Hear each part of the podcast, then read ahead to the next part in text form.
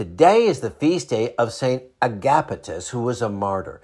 We know of Agapitus because of the efforts of Saint Jerome, who made a list of the early Christian martyrs with as much detail as he could gather so we would never forget their sacrifices and so that the rest of us would come to know Jesus through those sacrifices.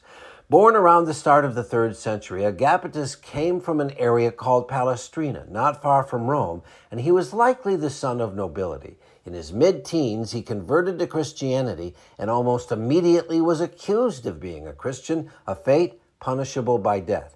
He was condemned by the Roman Emperor Aurelian and taken to the arena where he was thrown to wild beasts. However, they refused to attack him, so he was then beheaded.